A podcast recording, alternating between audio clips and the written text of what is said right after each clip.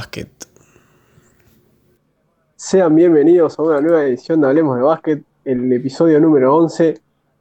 Hoy volvemos a estar con Max. Bueno, gente, ¿cómo andan? Eh, estamos acá para cerrar la semana, para hablar de los mejores cuadros de los Estados Unidos en la última del siglo presente y bueno, obviamente el cuadro inolvidable del 92, el Dream Team. Así que bueno, será un placer hablar de esto. Como dijo Max, hoy vamos a hablar de los diferentes Dream Team de las selecciones de los Estados Unidos que han logrado un sinfín de medallas. Pero antes de meternos, Mela, ¿cómo estás?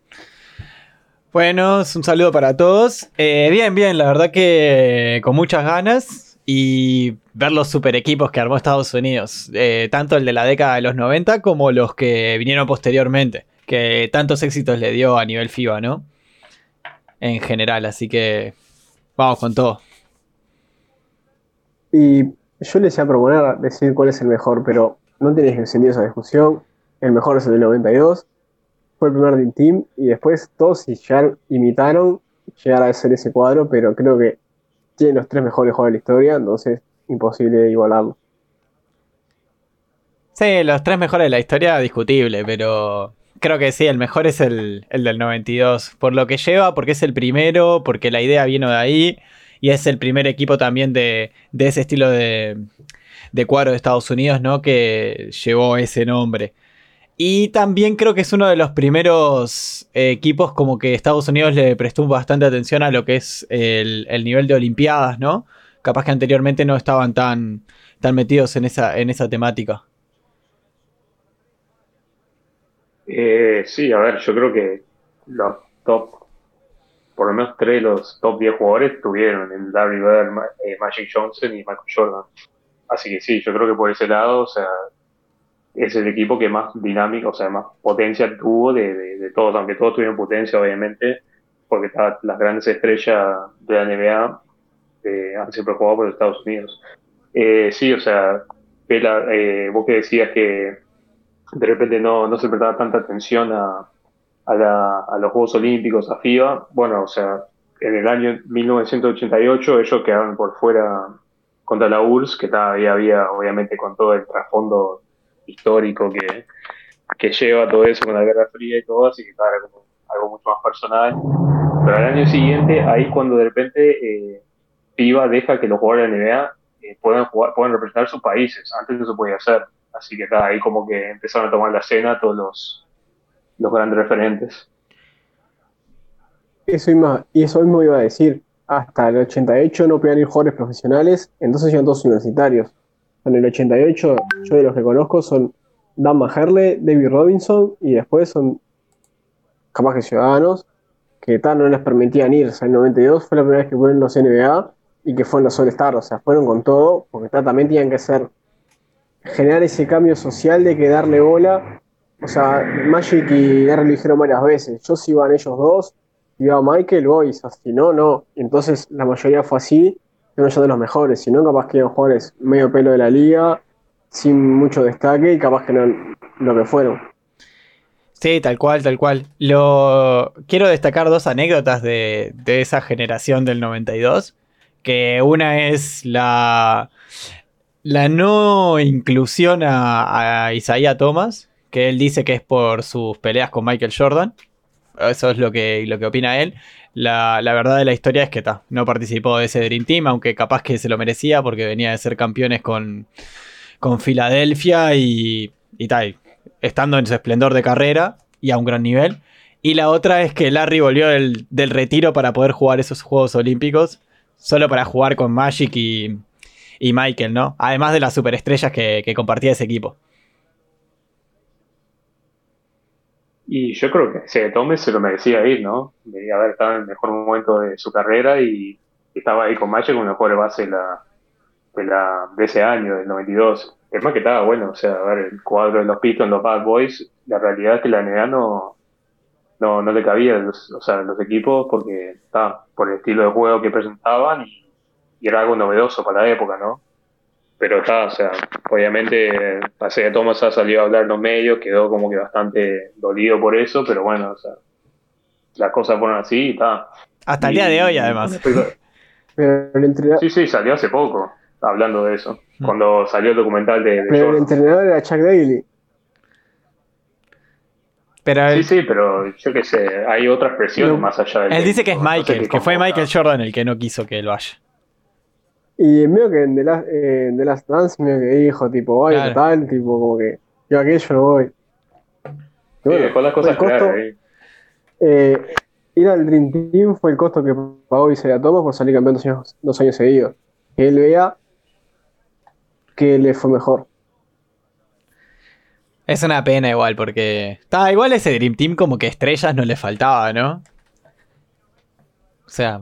A ver, tenía John Stockton también, ¿no? De base, o sea. Y- casi no jugaba. Y casi no jugaba, yo no he visto. Claro. Que- creo que creo que salvo Christian Lettner son dos Hall of Fame. Porque David Robinson creo que fue Hall of Fame, Sí. Patrick Ewing, Sí. Larry Bird, Scottie Pippen, Michael Jordan, Clyde Drexler, Karl Malone, John Stockton, Chris Mullin, Charles Barkley y Magic Johnson. Creo que todos son, Son todos Hall of Fame. Sí, sí, sí. Sí, son De los todos. otros Dream son Teams tipo, que íbamos a, a hablar hoy, está, falta todavía para que sean nominados, pero no sé si todos van a ser seleccionados. Lo increíble es que llevaron lo mejor de lo mejor, que eso, por ejemplo, en generaciones posteriores, eh, en otras selecciones de Estados Unidos no, no pasó. Y en otras sí pasó, que lo vamos a ver después, ¿no? Pero agarraron el mejor jugador de tal equipo, o los dos mejores, más uno de los mejores bases de la historia, más uno de los mejores aleros de la historia. Eh, también era uno, no sé si de los mejores tiradores de la historia, pero era un gran tirador para su época y y bueno, los, los pivots también, o sea, eran determinantes en su época. Se discute mucho la, la no inclusión de Shaq también, en vez del, del líder. Es que justo eso te iba a decir, la otra, tipo, puesto Igual era muy chico Shaq. eh. controversia. Era, era universitario los, todavía. dos, los dos eran universitarios. Eh, Jack no me acuerdo dónde es. Lettner es de la Universidad de Max, de Duke. Y se dice que llevaron a Lettner por llevar un blanquito más. ¿Eso se dice? Sí, eso, eso puede ser. Puede ser ahí. Lo- el tema que que. Christian Leitner también venía de ser campeón universitario, que lo ganó él y Grant Hill, o sea, lo- uno de los mejores cuadros de la historia universitaria estuvo él, y él fue como el capitán, así que él, como era el, el próximo gran estrella que iba a, que iba a llegar a la NBA. Además que estaba después, eh, nunca, un jugador pésimo, pero la verdad que un jugador eh, muy de rol y que nunca se destacó. Bueno, sin más, eh, el mejor partido de la historia, que dicen que nunca fue televisado, fue un entrenamiento en, en Monte Carlo, creo, sí, en Monte Carlo, que un amistoso ahí, tipo, entre ellos se picó, y, y esa misma tarde dicen, Magic y Larry se estaban yendo, dicen, sí, hoy la NBA es de él, por Michael, o sea, tipo, ya eran, estaban viejos los dos, estaban por retirarse, y oficialmente hicieron el trono ahí, diciéndole, este tipo nos pasó. Es verdad, es verdad. Había, creo que lo, eso pasó, lo mostraron en The Last Dance, ¿no? Unos fragmentos. Donde Sí, después sale sí, a hablar Magic o, o Larry, o salen a hablar los dos. No en ese momento mismo, sino tipo off, no sé cómo se dice. Pero cuando están sentados, Sí, sí. viste, por, por fuera de ese tiempo, y creo que ahí dijeron que, que los habían superado. Y eso que Magic venía volando, ¿eh? Larry se estaba medio retirando, pues, pero. ya, ya- ya tiene 32, le Sí. 35. O sea, y jugaron eh, Magic, Mullin, Lettner, Barkley y Robinson. Y el otro lado jugaron Jordan, Larry, Pippen, Malone y Ewing. Y Pat. Ah, Clay Drexler y Stockton estaban lesionados y no jugaron. Qué partidito, ¿eh? Pero Parece un all-star. y tremenda, tremenda, tremenda doma, ¿sabes qué? Sí. Seguramente fue el partido más entretenido del certamen porque en el torneo mismo, Estados Unidos, o sea, Todo ganó paliza. por casi todo partido por 30 puntos o más. O sea, de repente contra la final contra Croacia le ganó por 30 puntos también, que fue el oponente más que más estrella tenía en su momento. Estaba Drazen Petrovic, estaba Tony Kukoc, o sea, Había un par más que eran, que eran que buenos también. jugó- eran jugadores internacionales que estaban en la NBA que no pasaban antes. Yo lo único que vi de esa Olimpiada es esa final y. Y tal, y lo que se veía es que ta, Estados Unidos tenía gol por todos lados. Y tipo, manejaba una intensidad que, el- que Croacia no manejaba. Y eso que Croacia en sí tenía un buen equipo FIBA. Estaba eh, Kukoc también. Estaba Tony Kukoc. Sí, que, que recién lo habían seleccionado Para Chicago. draft. Sí, que Pippen- Magic, Magic- Magic y Scotty fue tipo, oh, están, están hablando mucho de este tipo, no puede hacer nada. Y está ahí, pobre Kukoc, tipo, en, en el partido de, de la Eh. fase de grupos, creo, no puede hacer nada. Sí, en la, final, sí, en la bueno. final jugó mejor. Yo vi la final y estuvo bien. Estuvo, estuvo digno Croacia, pero ta, no había con qué darle. Tipo, no, fue increíble. la. Bueno, en las Claro. finales es donde, en las finales es donde Kukoc ahí se gana respeto de los los dos, porque ahí, o sea, le jugó de igual a igual, que en la primera, en el primer partido no pudo hacerlo, y ahí como cuando Jordan en, el- en el documental dice que ahí donde fue, donde ganó mi respeto. Tal cual, tal cual. Y un Petrovic impecable. Pasa que ta, no había con qué darle. Estaba jugando Jordan, Larry, Magic, Mullin. Adentro tenías a Robinson y a Patrick Ewing. Estaba Barkley también, que, se- que era una bestia. No sé. No, no, a ver, eran todos de fama Estaban, contra...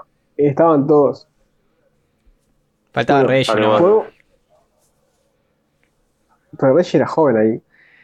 Eh, más No o sé si menos. ya, ya Más o menos, más o menos. O sea, o sea, no, si- no- no era viejo. Si armaban un segundo cuadro de Estados Unidos, ese también ganaba la sensibilidad. O sea, Sí, capaz Sí, que sí. también. el, el- el requeche entre comillas. La segunda escuadra, ¿no? Segundo team on- All, All NBA. Ay, me costó una onda. Si, si pasamos del punto más alto, vamos a pasar al punto más bajo. Tipo desde que son estos calibres de equipos al 2004. Que creo que ha sido la única vez en la historia que perdieron tres partidos. Perdieron dos en fase de grupos y después en semifinal con Argentina. Y también en terceros ganaron a Lituania. Pero tipo, ¿cómo fue que en el 2008 hicieron un equipo de redención para olvidar eso de esa floja Atenas? Bueno, yo me acuerdo en el, en el 2004, ahí un partido contra Grecia, me acuerdo, en el pleno, sí, pleno mundial era, o no me acuerdo si era el campeonato de FIA 2016, pero era con ese seleccionado. Me acuerdo había un, un, un jugador en Grecia que le contra Duncan, creo, o Lamar Odom, que hizo lo que quiso y ganó el partido. Y me acuerdo, los Yankees, yo estaba allá, me acuerdo, y los Yankees no, no pueden creer, o sea, estaban pirando con ese loco y era todo, no sé, era un caos, impresionante, y sí, porque eh, estaban tan acostumbrados a ganar que de repente viene un tipo con cuatro más y le gana así de prepo, no pueden creerlo. Además que a nivel internacional Grecia tampoco era una, no era una selección poderosa, o sea, no era Lituania, no era Serbia, yo qué sé. No era, no era Argentina o España, que ta, tenían sus figuras. Yo lo que más me acuerdo en realidad es el partido con Argentina, porque ese juego olímpico lo, lo viví, y era muy chico igual, ¿eh? teníamos nueve años creo, pero lo viví más de la visión de Argentina, ¿no? O sea, en esa época todavía no era muy fanático del básquetbol así zarpado. Pero me acuerdo que ta, Argentina había ganado el, el oro olímpico y habían sacado una revista con, la, con toda la trayectoria de Argentina. Y posteriormente, eh, creo que fuiste vos, Juanje, que me recomendó el documental de la generación dorada, que hablan de Atenas, tipo paso a paso, con los protagonistas, Sí. todo. Y repasan, o sea, obviamente repasan ese partido con Estados Unidos, que lo toman como venganza del mundial anterior, si no me equivoco, del 2002, ¿no? Indianápolis, creo 2002. Sí, 2002 Indianapolis. Ahí está, que habían perdido. O sea, tipo por las dos. Que en Indianapolis pierden, pierden en Atenas también. Pero el Mundial perdieron con Italia, creo. Con Italia. Pero le ganan a Estados Ah, pero le ganan a Estados Unidos con un gol de Manu medio palomita. Que tira No, una eso fue pizza. a Serbia. ¿Eso fue a Serbia? Ah, o a, Yugo- a Yugoslavia. Eh, creo que ya Serbia en esa época. Eso es lo mejor estilo que he visto en mi vida, no sé ustedes. ¿El de Manu? pero- Sí, fue una Sí, locura. ahí seguro. sí. Además, todavía no estaba, no estaba consagrado Manu. O sea, era un buen La jugador, pero ta, todavía no, no había jugado en San Antonio, nada. O sea, era un buen jugador europeo. Claro, ¿no? es- eso fue tipo en la fase de grupos del, del- de, Atenas, que fue a, a Serbia que le ganó la final en, en Indianápolis. Eh.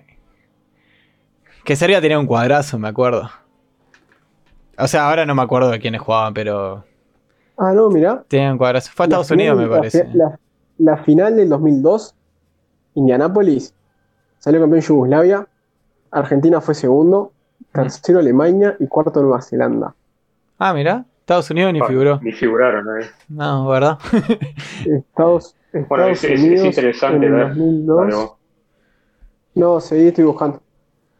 no, que es interesante, o sea, estos años, 2002, 2004, 2006, en Estados Unidos, o sea, ya no era la potencia dominante, cómo de repente, o sea, los otros países del mundo y, su- y los integrantes de los mismos y los jugadores empiezan a ganar confianza ahora, ahora en el futuro. O sea, ahora vemos como de ese quiebre que tuvo Estados Unidos esos años, de repente, de alguna manera, o sea, produjo todo este auge del básquetbol internacional FIBA que estamos teniendo ahora, ¿no? Tenemos eh, jugadores, no sé cuánto porcentaje de jugadores de internacionales a la NBA, pero es un gran porcentaje que capaz que hace 30, 20, 30 años, o sea, nunca se hubiera imaginado. Es el récord histórico de jugadores internacionales. Tipo, cada año a año van llegando más jugadores internacionales a la, a la liga, ¿no? A la NBA. No sé, igual, claro, yo capaz que se tomaron como revancha por la final que perdieron en Indianápolis y ganaron Atenas. Pasa que eso lo, lo muestran en la en el documental mismo de la generación dorada. Y tal, lo épico Sí, es que, sí, ta, que, le, que le ganaron a Estados Unidos a morir con un partidazo de Herman. Me acuerdo que nadie lo tenía en sus planes y, y la rompió. Es verdad, que en el tercer cuarto y hace como 10 puntos seguidos. Sí, además tipo estilo Herman que tira con una mano que la mueve para todos lados. O sea, tiene un estilo muy particular de jugar. Eh, la verdad que fue muy épico. Pero está, ese fue como la, un poquito la decadencia y después vino un Estados Unidos brutal. Sí, porque fíjate que Estados Unidos en tres campeonatos seguidos no sale campeón. Y es más, en el Mundial de Indianápolis quedó quinto. Es claro. Tercero en Atenas y. eh, ta, no, acá no, sé, no dice tercero o cuarto. Pero cayó en la semifinal del Mundial con, con Grecia. Fue el partido que decía Mike Soy. Eh, sí, salió, salió tercero en el mundial. En, opa, en Atenas. Creo. Que tipo, después el Mundial lo gana España. Eh, ¿De qué Pero estamos sí, hablando? El España. Ah, el mundial del 2006, decís vos. Sí, 2004. A ver. No, 2006. está bien. 2006. 2006 no me acuerdo, pero sé que sale campeón España. Es verdad.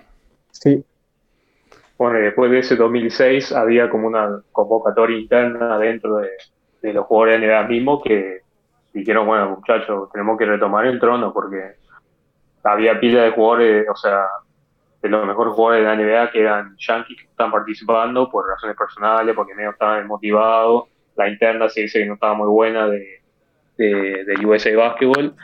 Y, pero está, o sea, era como que era, le pegaban el orgullo, o sea, de repente tres competiciones seguidos no, no ganar. El una ni figurar entre los, de- entre los cuatro, o sea, para ellos es una locura. Y ahí cuando empezaban a armar el, el Team Team, ¿no? De 2008. sí, es que volvieron. Y los que jugaron en 2008 es un jugador importante. O sea, está Carlos Busser, Jason Kidd, LeBron, Deron Williams, Michael Red, Kobe. Wade, Kobe, Ray Howard, Chris Bosh, Chris Paul, Tayshaun Prince, Carmelo. O sea, son todos jugadores de renombre. Sí, además, todo super. En esa época de 2008, todo superestrella de la liga, ¿no? Todos. O sea. Capaz que alguno un poquito más de rol, tipo Tayshaun Prince, capaz que un escaloncito abajo, pero LeBron 2008 ya era una bestia, Kobe ni hablar, Carmelo ni hablar con Denver. Estaba Wade también, ¿no? Sí, sí. Jason Kidd estaba bueno. Jason Kidd. Chris Paul. Chris Bosh también. Chris Bosh con Toronto. bestia, que hacía Sí. 20-20 igual. Ahí va, Ah, por eso. Sí, una, la época bestia de Bosch, antes de llegar a, a Miami, que estaba, anduvo bien también. Car- Carmelo de, de- de Denver. Denver. Con Allen Iverson y Jared Smith, Kenyon Martin, cuadrazo. Y nada más, más allá, tipo, también como dijo Max, o sea, más allá del plantel que lleve, porque Estados Unidos te puede llevar una selección B o C de jugadores de la NBA. Te lo puede ganar. va a ganar. Pero la cosa es el cambio de mentalidad, que tipo, de ir, que hay que ganar, que dejar la vida, o sea. Que si bien, hay- porque el básquetbol FIBA ha mejorado tanto, o sea, la, la- la globalización ha ayudado, todo bien la dijiste que ahora es cuando más extranjeros hay. Pero porque se, se ven más, se pueden desarrollar mejor y llegan antes que antes capaz que tipo salvo hasta que los vean ahí en un mundial o en unas olimpiadas, tipo, era difícil que lleguen.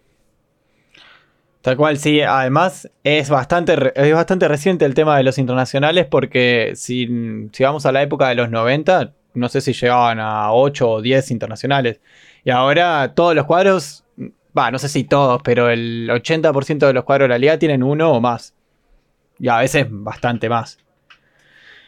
Y tal, se da mucho en la globalización, ¿no? Y, y tipo lo que está transmutando. Igual eso creo que es que porque cambió un poco la ideología también de la NBA de no, de no sentarse solo en las, o sea, en los estadounidenses, sino a intentar llevar lo mejor de lo mejor.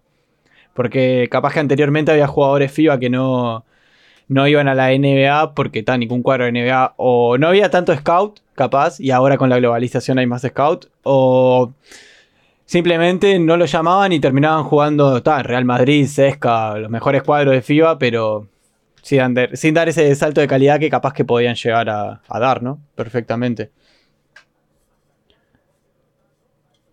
Y capaz que los cuadros afuera, o sea, siempre, no capaz que mostraron el nivel que de repente muestran hoy en día, pero, pero, es un tema de globalización, nosotros podemos verlo a través de una pantalla así en todo el mundo, donde estemos, pero capaz que no estaba tanto la idea de repente emigrar hacia tener el sueño de repente jugar en, en los cuadros, eh, perdón, en los jugadores del extranjero también, ¿no?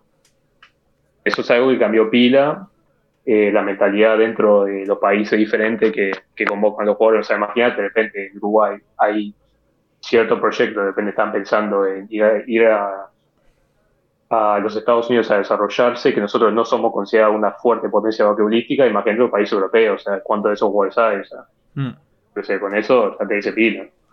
Es que para mí, más allá del sueño de ya en la NBA, creo que eso siempre estuvo, siempre va a estar, va a ser más o menos eh, la idea de todos los pibes, es, yo creo que las, tener las oportunidades de hacerlo. Porque una cosa es irte, ya formar parte del sistema yankee, que ya estás más valorado. Otra cosa es tipo ir a hacerte universidad, tipo no estés tan chico, pero quieras o no, te estás desarrollando. O mismo jugar en primera de, España, ponerle un Doncic o tantos más.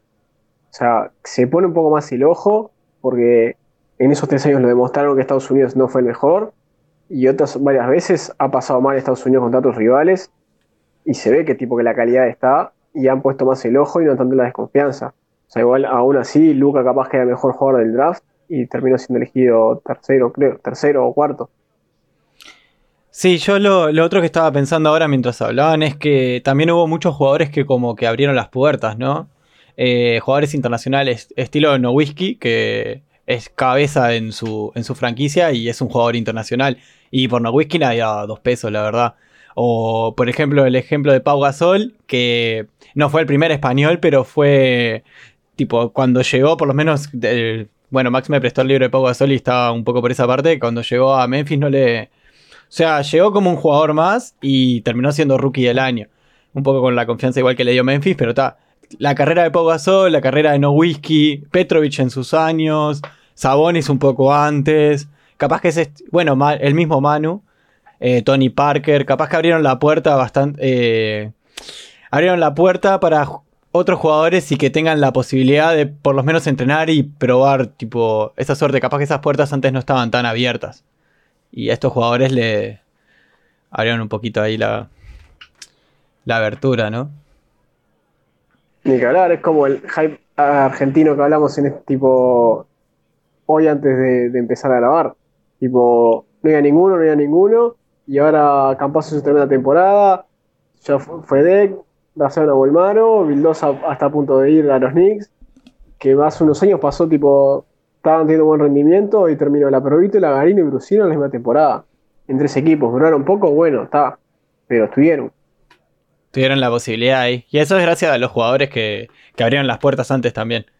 Tipo, volvemos más o menos a eso. Me, parece a mí que tipo fueron muy importantes. Creo que el ejemplo más claro es el de No Whisky y Pau Gasol. Me parece que. Sobre todo No Whisky, que llegó como nada y tipo terminó siendo una de las figuras principales de Dallas Mavericks de la historia de Dallas, ¿no?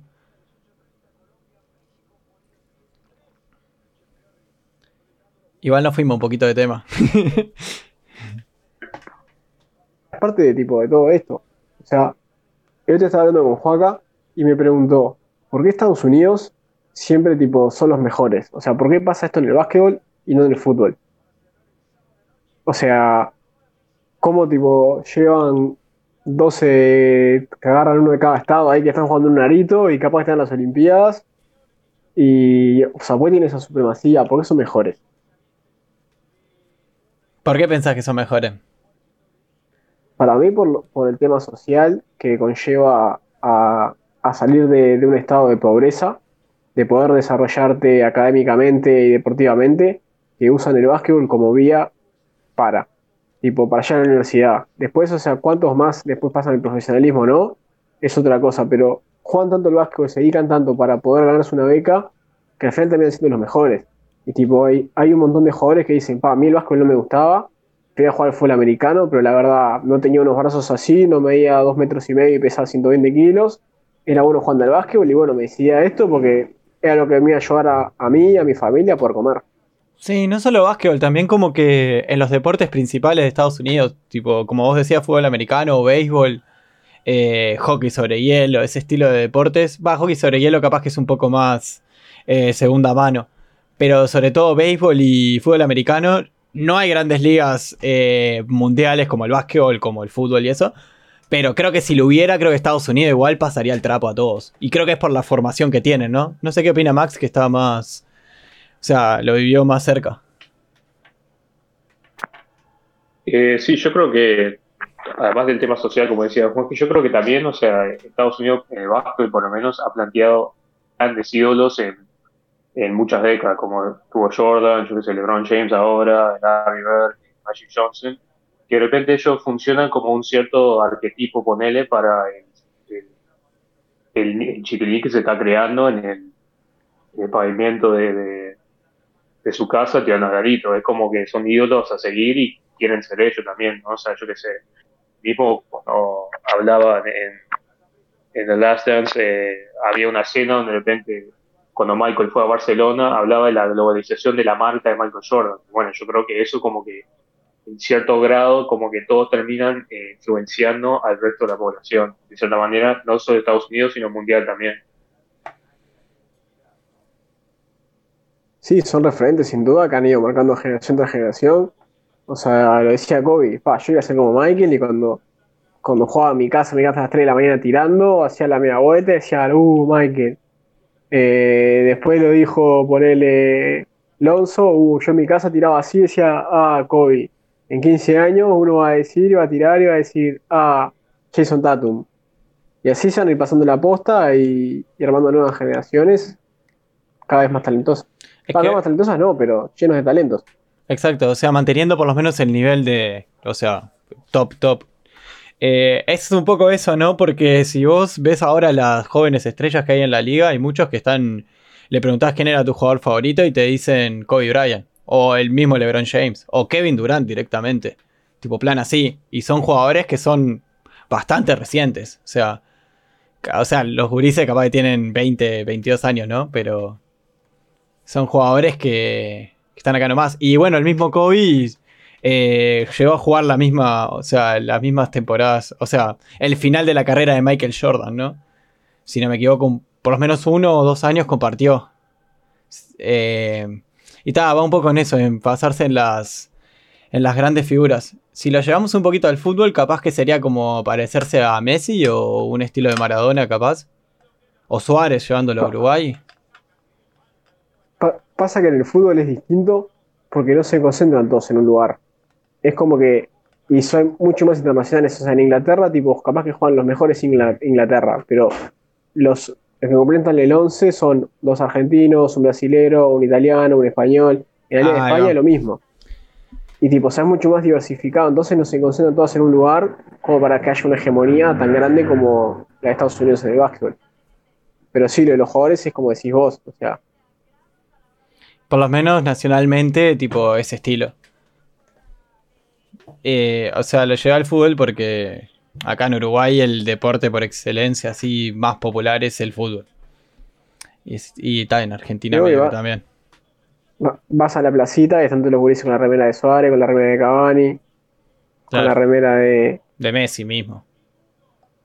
Sí, obvio. O sea, la otra vez fuimos a no me cuál, con el cabeza. es el pasaje de la torcha. Claro. Y había mm. tipo cinco gurises con la visita de Liverpool. De Liverpool de. C- cinco no, perdón, con la de Barça, tipo, con la de Liverpool hay un par. Ah, tipo, esto hace, hace unos años no pasaba, están con la remera de Peñarol, de Nacional y de Uruguay, capaz. Claro.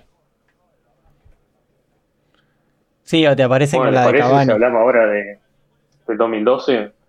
Sí, les iba a decir volver un ¿Nos poco lo nuestro. Londres 2012, ¿no? Sí, Londres 2012. Un buen equipo que sufrió un poco en la final ahí con España, pero que se terminó ganando bien. Pa, esa final con España fue muy épica, ¿eh? Lo... Es medio parecido al cuadro de, de Beijing igual, de Beijing 2008, el Londres. Sí, más o menos.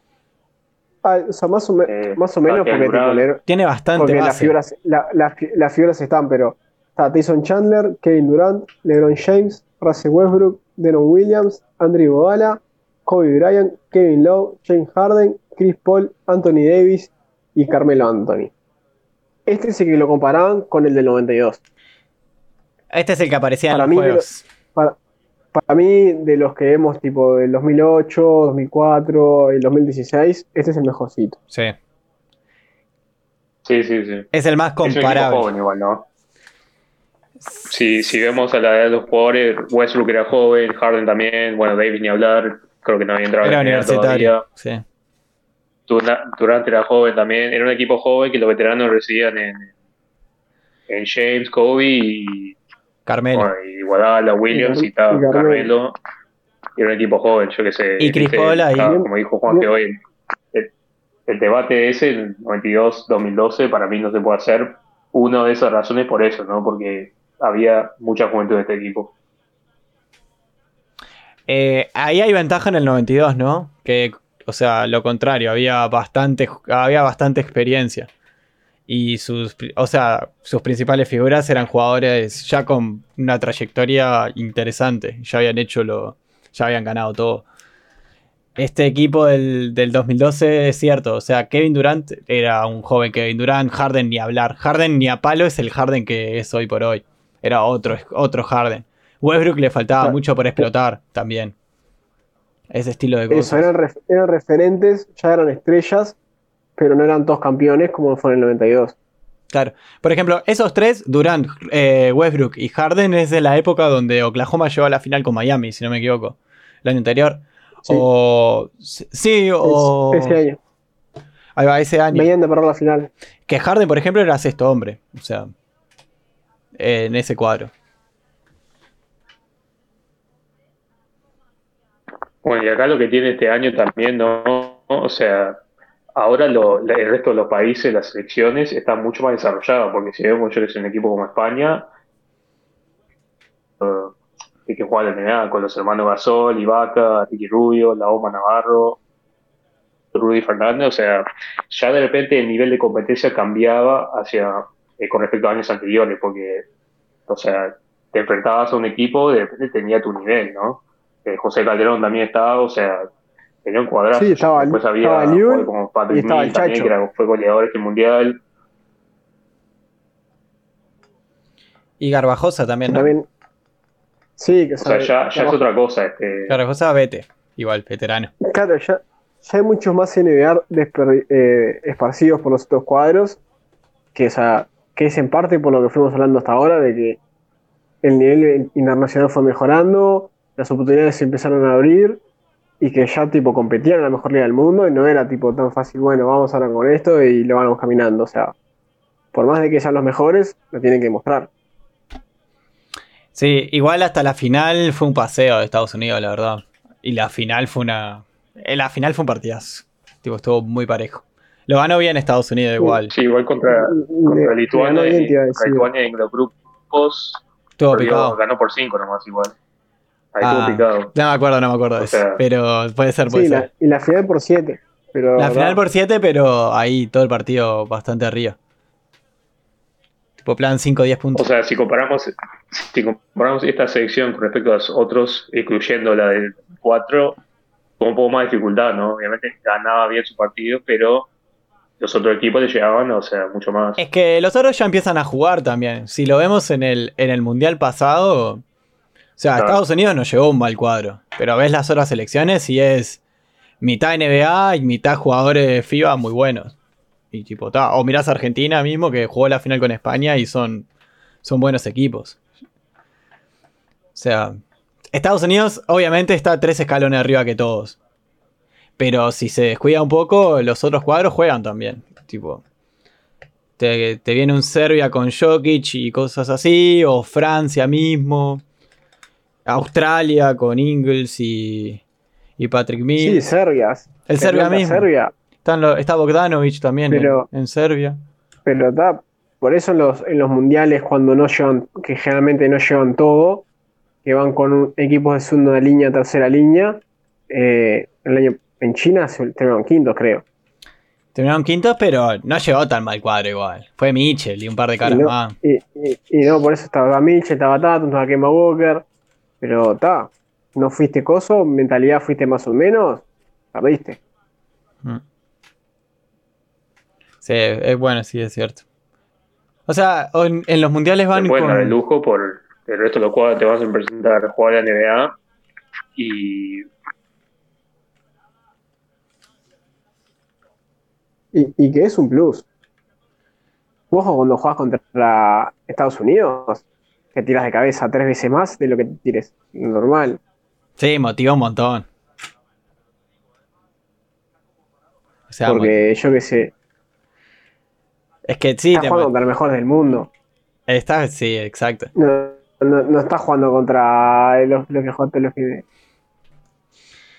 Sí, obvio, o sea, suma un montón. Jugar contra Estados Unidos suma un montón y tipo le da un plus más al, al partido mismo. Y más si lo tenés, lo tenés parejo. Estás si en el primer cuarto te sacaron 15, ya está, bajón. Pero. Pero nada, eso, o sea. Es que lo que tiene Estados Unidos es eso. Que en, Tiene mucho gol. en, do- en dos, en dos, tres minutos te sentencia un partido. Vos, podés hacer, vos tenés que jugar los 40 minutos súper bien. Si te, des- Mm. te dormiste dos, marchaste. Y Estados Unidos puede jugar todo el partido mal, pero se prendió tres minutos, marchaste. Sí, o sea, de repente en dos minutos te clavan tres triples, aparece, no sé, Kevin Durant, pum, pum, pum. Además que los triples en FIBA se tiran más cerca que los de la NBA. Es más, imagínate si iba Lillard que tira desde el lobo ahora. ¿Cómo lo marcas? está imposible. Está imposible, man. Sí, claro, o sea, se- seis- 6.75 es en FIBA y 7.25 en la NBA. O sea, ese medio metro. Imagínate, imagínate en Tokio que hubiera sido el, año ese- pasado, Juegos ese medio Olímpicos. metro, Ah, lo podíamos haber propuesto, pero podíamos haber hecho una selección de, de Tokio. O sea, de los próximos Juegos Olímpicos. ¿Qué llevaríamos? de Estados Unidos. Sí, hoy. No, Uruguay obvio que no. tipo plan, lleva... Es buena esa igual. Hay, hay, hay 14 jugadores, tenemos que cortar a Claro, uno. imagi- claro. Llevamos el pelado Vázquez, a Mazarino, Vos no, sabés que estaba pensando. Vos, vos te, te iba a decir, el pelado Vázquez y 11 más. Después vemos quién. es. El pelado tiene que ser. El pelado está fija. Bueno, ahora que vuelve el Pica Pero- a jugar, capaz que lo llamo al Pica Pero- también.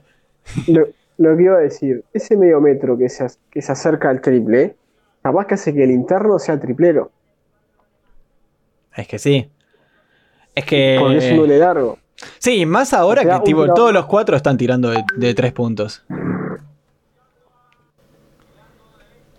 Es una buena idea, Velancio, sí, pero creo que antes hay que jugar. eh, el juego está picante, llamame fulano.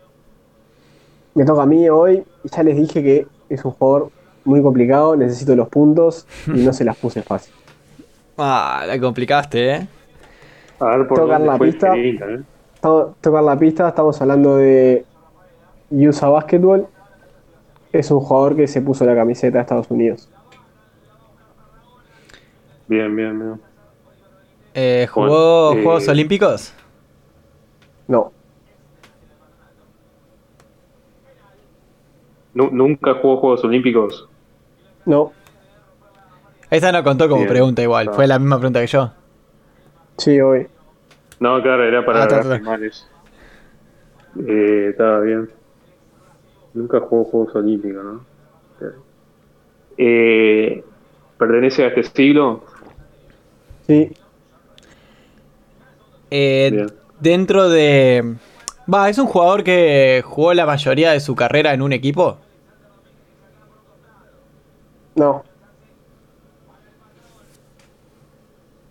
Bien. Eh, ¿Es base? la pregunta clásica. Dice. Está- preguntar. jugó en Estados No, Unidos, eh, no jugó Juegos Olímpicos, eh, jugó mundiales. Tampoco. Ah, bueno. Debe haber jugado. Debe ser un, un fulano, boludo. Debe ser Fue Alonso practicar. Alonso Rodríguez No, no. Jr. No, no lo conocen. ¿La conocemos? ¿La conocemos entonces? No lo conocemos. Sí, sí, lo, lo Sí, debemos lo conocer. conocen. Ah, está. Fa. No jugó ni mundial ni olímpico. Es de esta década, perdón, de este siglo. No es base. Es interno. Es interno. ¿Tiene hermanos? Bien, ahí acertamos una. Sí, hermano. Oh. Tiene No, hermano. yo creo que ya sé quién es, ¿eh? Vamos a hacer un par de preguntas más, pero... La, hiciste Ah, difícil, hermano que Juan. haya jugado en la NBA. Le queda una. ¿Eh? Hermano que haya jugado en la NBA. Sí. También. Nos queda una pregunta, ¿no? Una cada una. Eh, ¿Jugó las... Ay, ¿cómo que se llama esto? ¿Jugó las ventanas olímpicas? Ventanas mundialistas. Eso sí. es. Ahí va. ya que estábamos en las olímpicas. Tiene hermano que juega en la NBA también.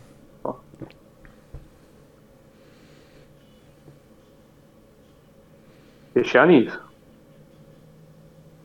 no porque dijo que era Estados Di- Unidos. di- di- dijimos que era yankee. Ah, era Giannis, ya. Yo de paso me Es- puse a a pensar en los hermanos que hay. Claro, podía ser, podía ser, Gianni, sí. Me puse Es, pelado. es Plumbly. No, no es Plumley. Uh. Pero les voy a dar mi, mi pista. Porque Luis las apuró y tiró antes de que yo les dé mi pista. Que la, su pista era, no, era, no son Plumbly. no son intento, La pista es que no es Plumley. No, Sí, o sea, o sea, dijo que era, que era interno y tenía hermanos. Y jugó las ventanas, así mi, que podía mi ser. pista, mi, mi pista es que lo vimos jugar delante de arena. Yo no, lo, yo no lo vi en el ante la arena. Podríamos jugar en la tela de él. Ay, pa.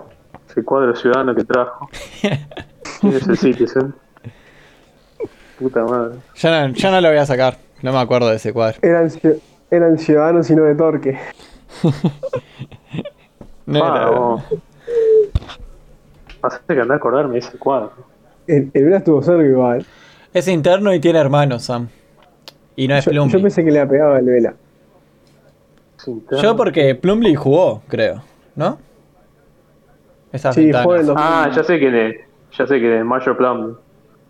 No, ese que dije yo, Sam. Ay, sí. No. Pero hay tres hermanos, boludo. ¿Qué pasa? No, pero yo dije en No. general porque no sabía cuál era. Tiré, tiré el apellido, No. Pará, vamos a pensar, vamos a pensar. No. Es interno.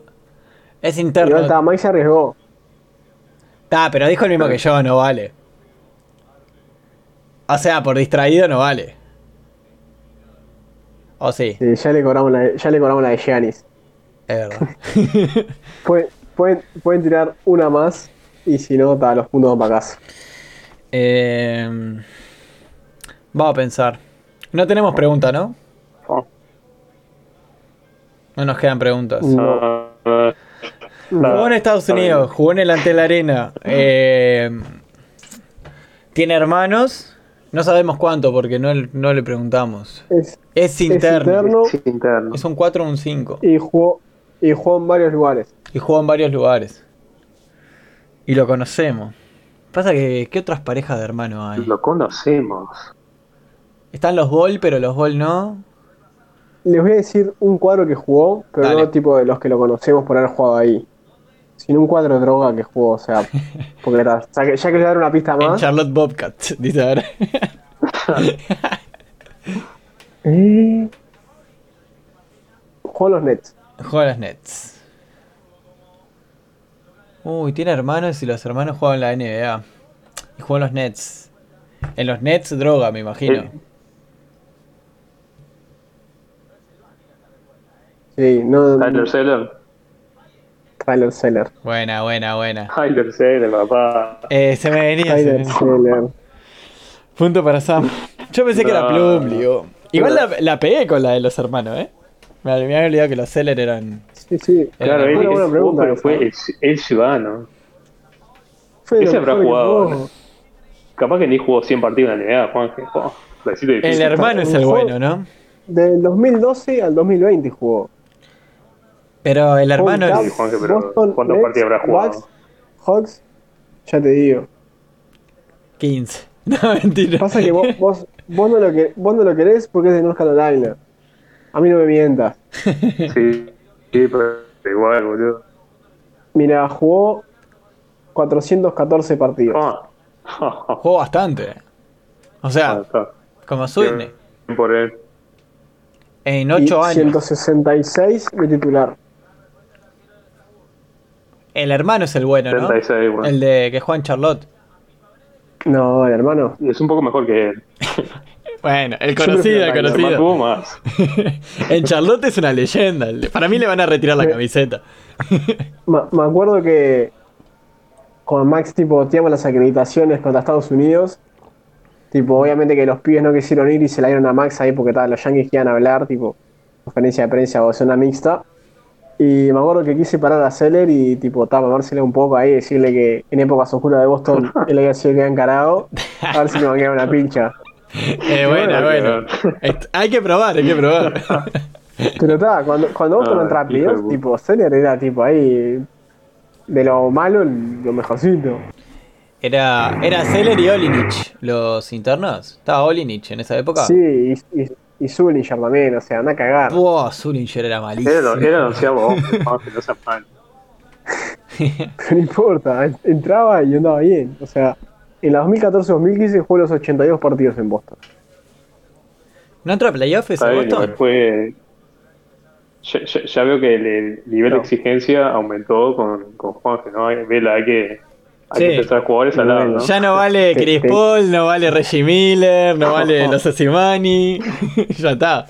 Anda- Ahora anda no vamos, no vamos al bueno. underground. neces- Ay. necesitaba el punto.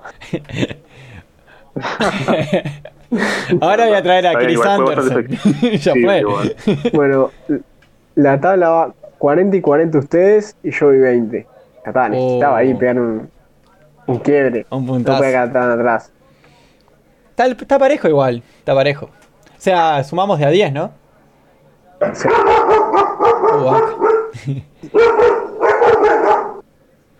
Uh. Sí, a ver, lo próximo tenés que, tenés que vos porque está, se te va. Mm. Pero bueno, está. Bueno, si Sí. te parece, pasamos al, al armado de cuadro. de, bueno, lo que vendría lo que tendría que haber sido el 2020, las Olimpiadas, que no sé si van a tomar el, lugar en 2022, supongo. Pero bueno, está, no sé, de repente si les parece, armamos un cuadro de 12 hombres. Sí, para mí, para mí, Por pinta. O sea, no es algo que tuviéramos planeado hacer, pero lo podemos armar así. Y surgió y se armó. Elegimos dos por puesto y después los dos comodines.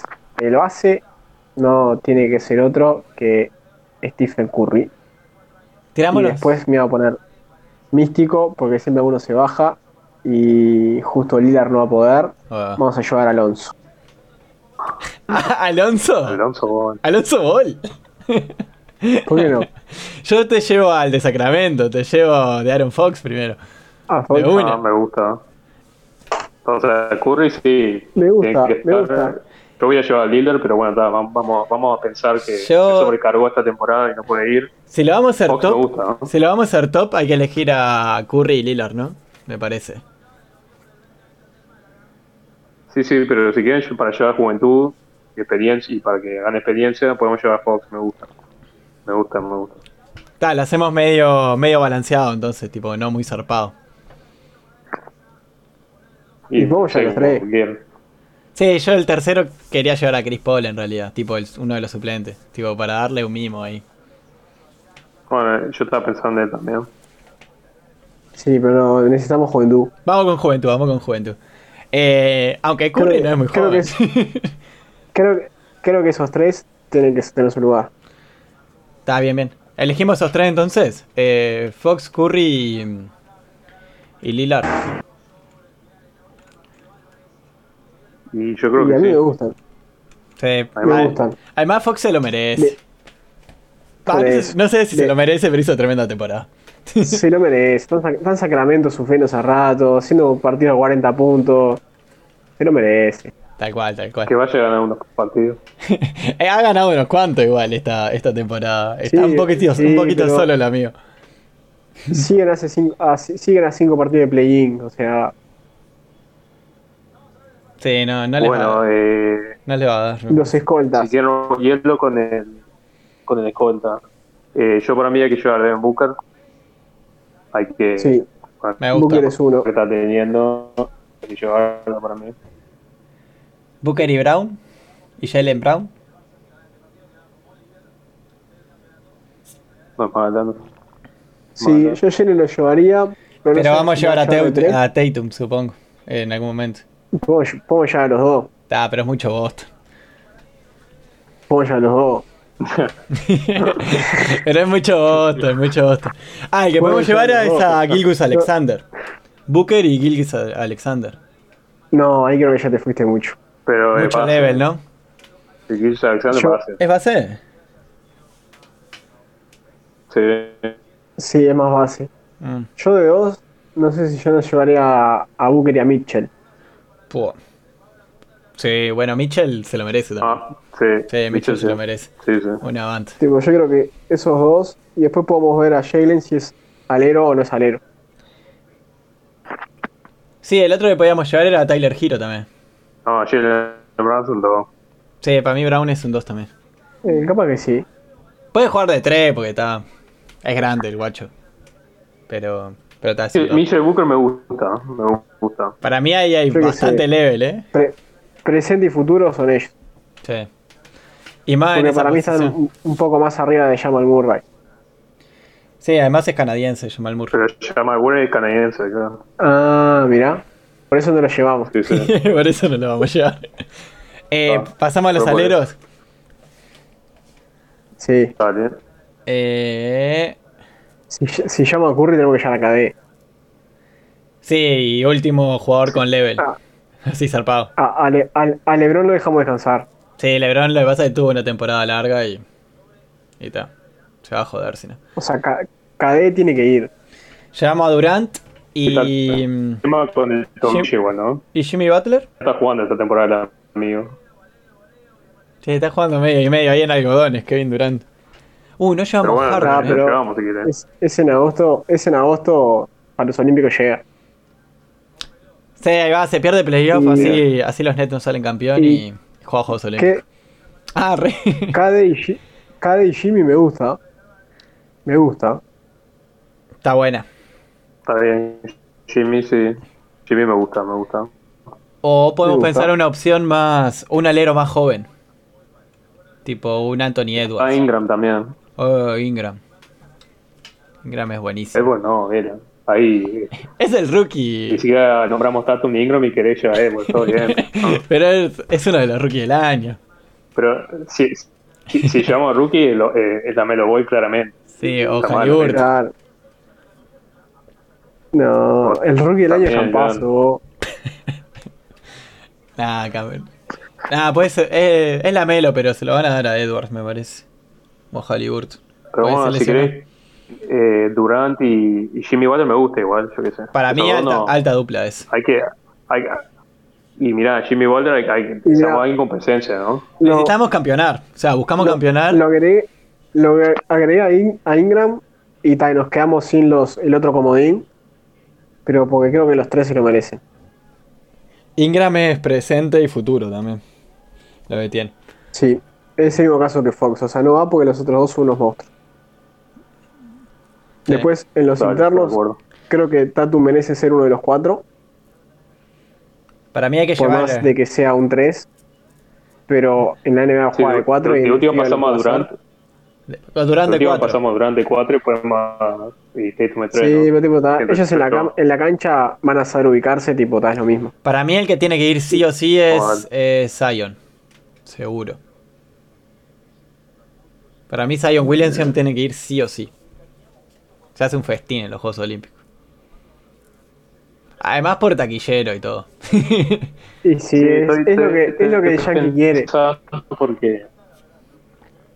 Y, y- y dejamos a Anthony Davis afuera. No, Anthony No, Davis de 5. An- Anthony Davis y Adebayo de 5. Fue fuerte. Me gusta esa tabla. es 5. Sí, Anthony Davis de 5. Está, está. Ah, porque Oh. si dejamos a esa afuera. Si no, ¿qué, qué otros 5 tenemos ahí medio, medio polenta? En mí es Cameron Ah, de ¿no? Adebayo sí, para mí tiene que Sí, estar. en vez de. Sí, Adebayo está, de, obvio. de África. Yo para, si vemos, si ponemos a Anthony Davis de, de 4 o de 5. Para mí igual Anthony No, Davis de juega a cinco. 5, fuerte. No, igual sí, lo podemos a En 5. fi- en FIBA sí, sí, sí. lo podemos a 5. Sí. Yo qué sé. Yo creo que nos quedó un gran Y- equipo. Repas- otro de que Adebayo y pa. Re- No sé re- si pienso en otro. Es que los demás grandes son o, o son internacionales en realidad. Casi todos. Tipo Claro. Sí, Ho- Jokic, Embiid. Yo qué sé. Sí, sí, sí. No hay mucho más. Ahí Horford. las opciones están un poco más limitadas. Igual ya con, Adebayo y Anthony Davis tenemos un cuadrazo igual ahí en la tabla. Sí.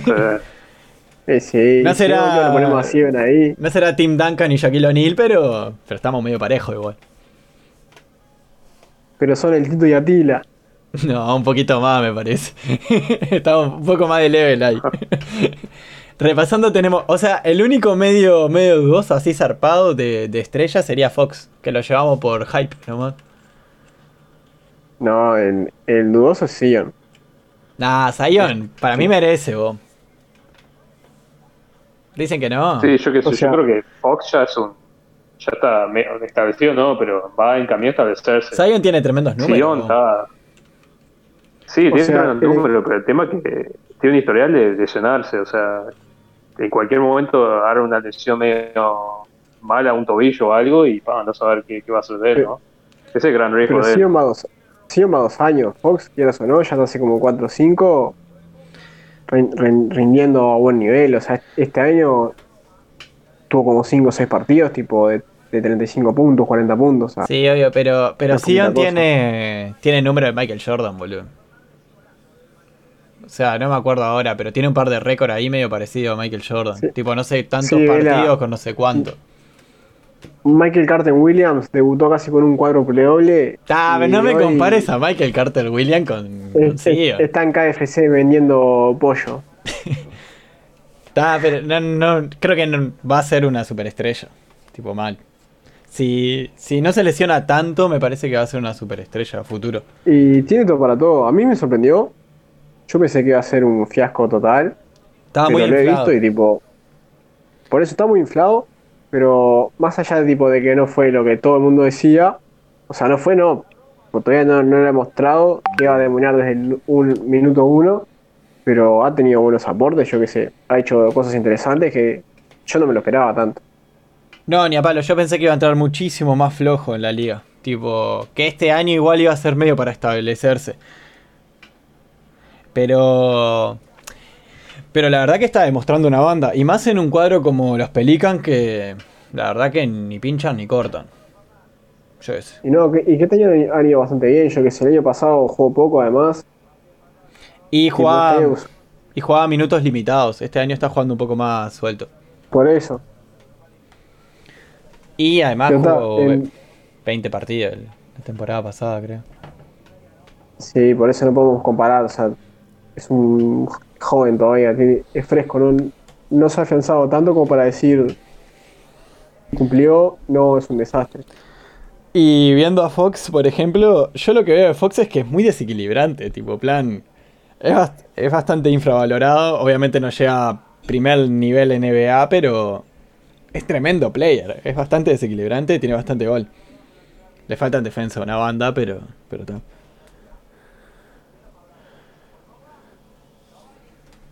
Entonces repas- son jugadores tipo. de 20 años y 23, o sea, tampoco puedo decir mucho, o sea, como que van a seguir explotando. Pero repasando, Curry, Lillard, Fox, Booker, Mitchell, KD, Jimmy, Ingram, Sion, Tatum, Davis y Adebayo. Para mí es un cuadrazo. Cuadrazo mal. Eh, no sé qué opina el Sam. Y yo creo que tenemos una mezcla de experiencia, de juventud.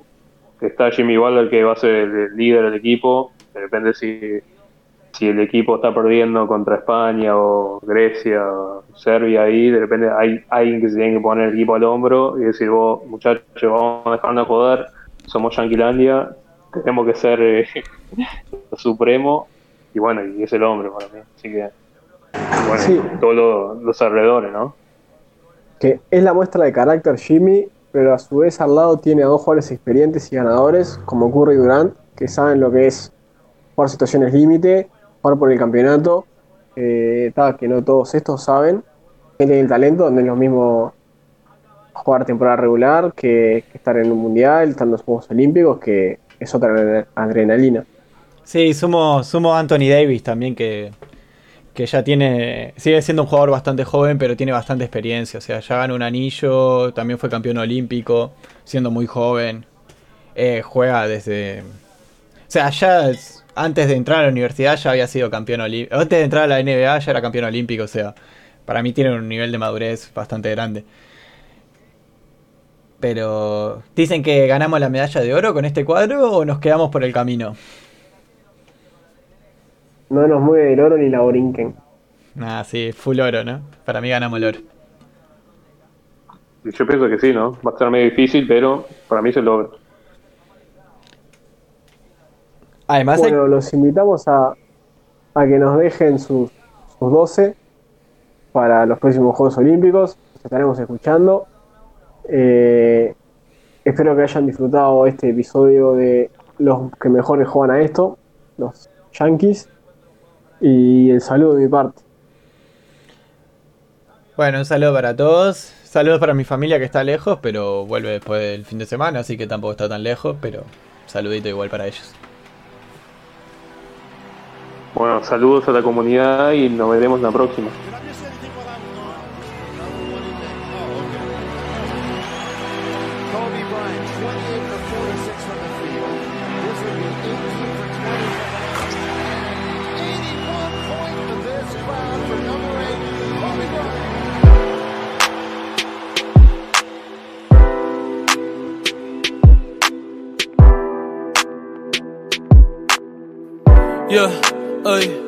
A veces me pregunto si hago bien en respetar los mandamientos y dónde estará Dios metido en estos momentos. Sé que la vida es corta como cuento y en un abrir y cerrar se la lleva el viento. Aún recuerdo el primer juego tuyo que presencié. Mil emociones, muchas veces me pusiste de pie.